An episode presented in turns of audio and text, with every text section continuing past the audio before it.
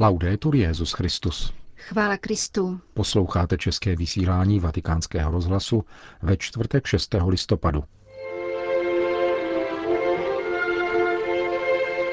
Bůh není spekulant, nýbrž otec, řekl mimo jiné papež František dnešní ranní umílí v domu svaté Marty.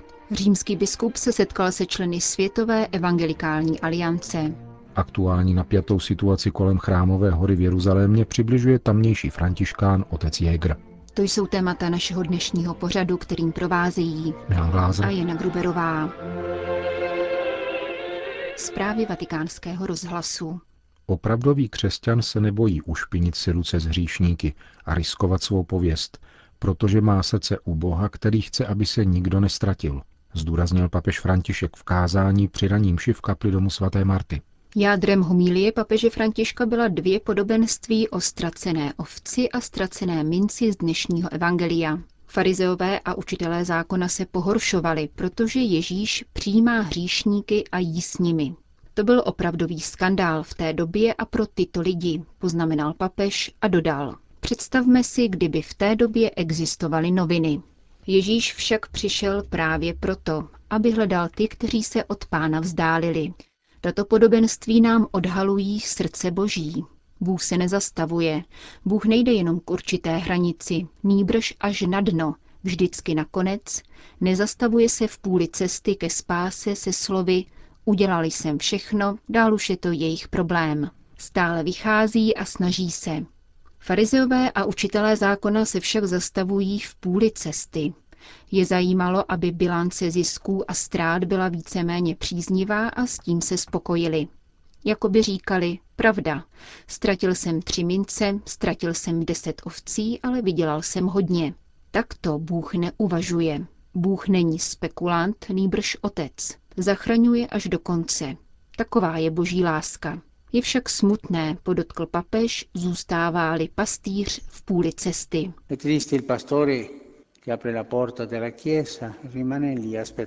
Smutný je pastýř, který otevře kostel, zůstává tam a čeká. Je smutný křesťan, který ve svém nitru, ve svém srdci necítí potřebu říkat druhým, jak dobrý je pán. Jaká zvrácenost je v srdci těch, kteří se považují za spravedlivé, tedy těchto farizeů a učitelů zákona.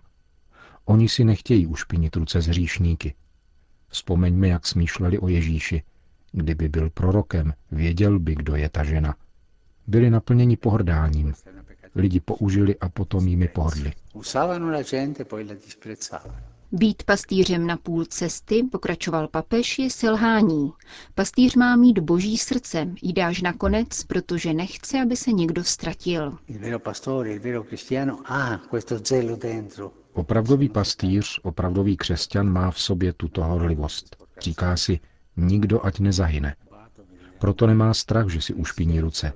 Nemá strach. Jde, kam má jít. Riskuje svůj život, riskuje svou pověst. Riskuje, že přijde o své pohodlí, svůj status a že pozbude církevní kariéry. Je však dobrým pastýřem. Všichni křesťané mají být takoví. Je velice snadné odsoudit druhé, celníky a hříšníky, jako to činili farizeové, ale není to křesťanské.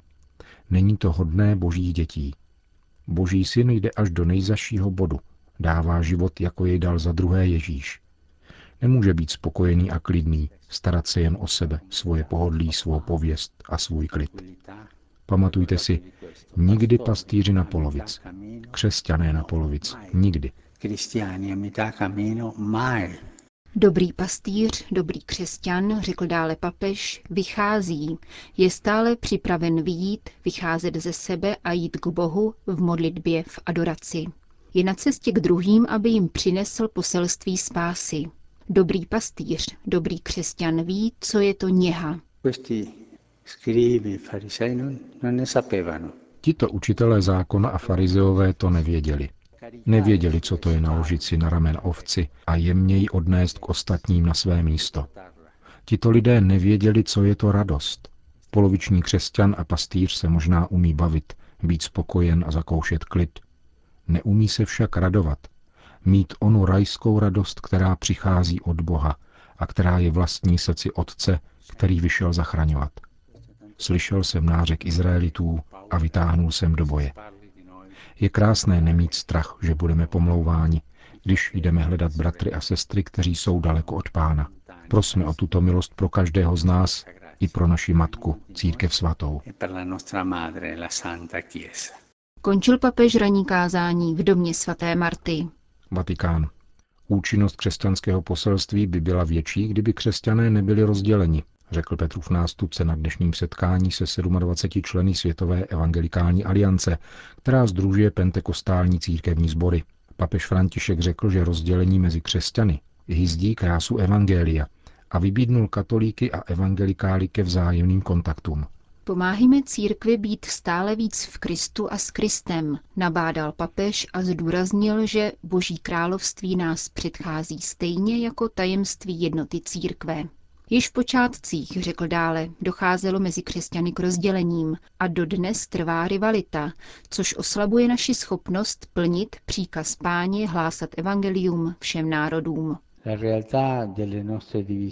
Naše rozdělení hyzdí krásu nesešívaného Kristova roucha, ale neničí zcela hlubokou jednotu zrozenou milostí ve všech pokřtěných. Účinnost křesťanského poselství by zajisté byla větší, kdyby křesťané překonali svá rozdělení a mohli společně slavit svátosti a společně šířit Boží slovo a dosvědčovat lásku. Papež pak s potěšením konstatoval, že v různých zemích světa navázali katolíci a evangelikálové přátelské vztahy a spolupráci. Zdůraznil také pokrok, ke kterému došlo na jednání mezi Papežskou radou pro podporu jednoty křesťanů a Světovou evangelikální aliancí. Podařilo se tak vyjasnit určitá nedorozumění a ukázat cestu k překonání předsudků.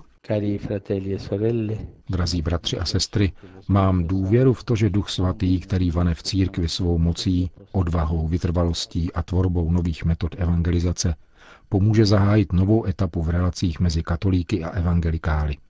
Etapu, která umožní realizovat plněji pánovu vůli, nést evangelium až na konec země.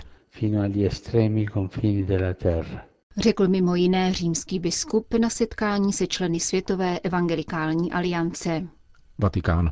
Papež František dnes přijal biskupskou konferenci nevelkého jihoafrického státu Malawi, který se vyznačuje převahou křesťanského obyvatelstva. Katolíci tvoří třetinu z necelých 15 milionů obyvatel, muslimů je zhruba 13% Místní církev v Malavi se člení do dvou metropolitních arcidiecézí a šesti sufragánních diecézí. Petrův nástupce malavským biskupům předal psanou promluvu, v níž oceňuje rodinné hodnoty, které si tamní lid stále uchovává, navzdory vážným rozvojovým překážkám a nízké životní úrovni. Právě v rodině, zdůrazňuje papež, mají církev a společnost Malavy hledat zdroj své obnovy. Svatý otec biskupy vyzývá, aby nezanedbávali ani jedno ze hledisek rodinného života. Neochudili je o boží lásku, sdílení evangelia a učení církve. František dále africké biskupy nabádá, aby stáli na blízku svým kněžím, kteří jsou často vábeni z mnoha různých stran. Připomíná, aby dbali na lepší lidskou formaci svých kněží, na které závisí celistvá duchovní, intelektuální a pastorační formace.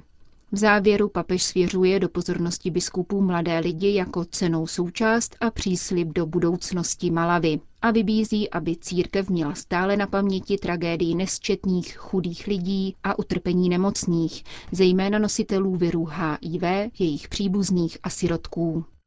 Vatikán. Ve středu odpoledne přijal papež František soukromé audienci paní Estelu de Carlotto, předsedkyni združení Abuelas de Plaza de Mayo, tedy argentinského združení, které se dožaduje spravedlnosti, která byla pošlapána argentinskou pravicovou diktaturou v letech 1976 až 1983. Argentinská vojenská chunta má na svědomí tisíce lidských životů a odebraných dětí. Združení matek z Májového náměstí se snaží je nalézt. Předsedkyni zmíněného združení se letos v srpnu podařilo objevit jejího vnuka Ignácia Guida Montoyu Carlotu, kterého přijal papež spolu s babičkou v salonku Auli Pavla VI. Spolu s nimi přišlo dalších 18 rodinných příslušníků a papež s nimi strávil asi půl hodiny v srdečném rozhovoru. Oznámil to dnes vatikánský tiskový mluvčí otec Lombardy.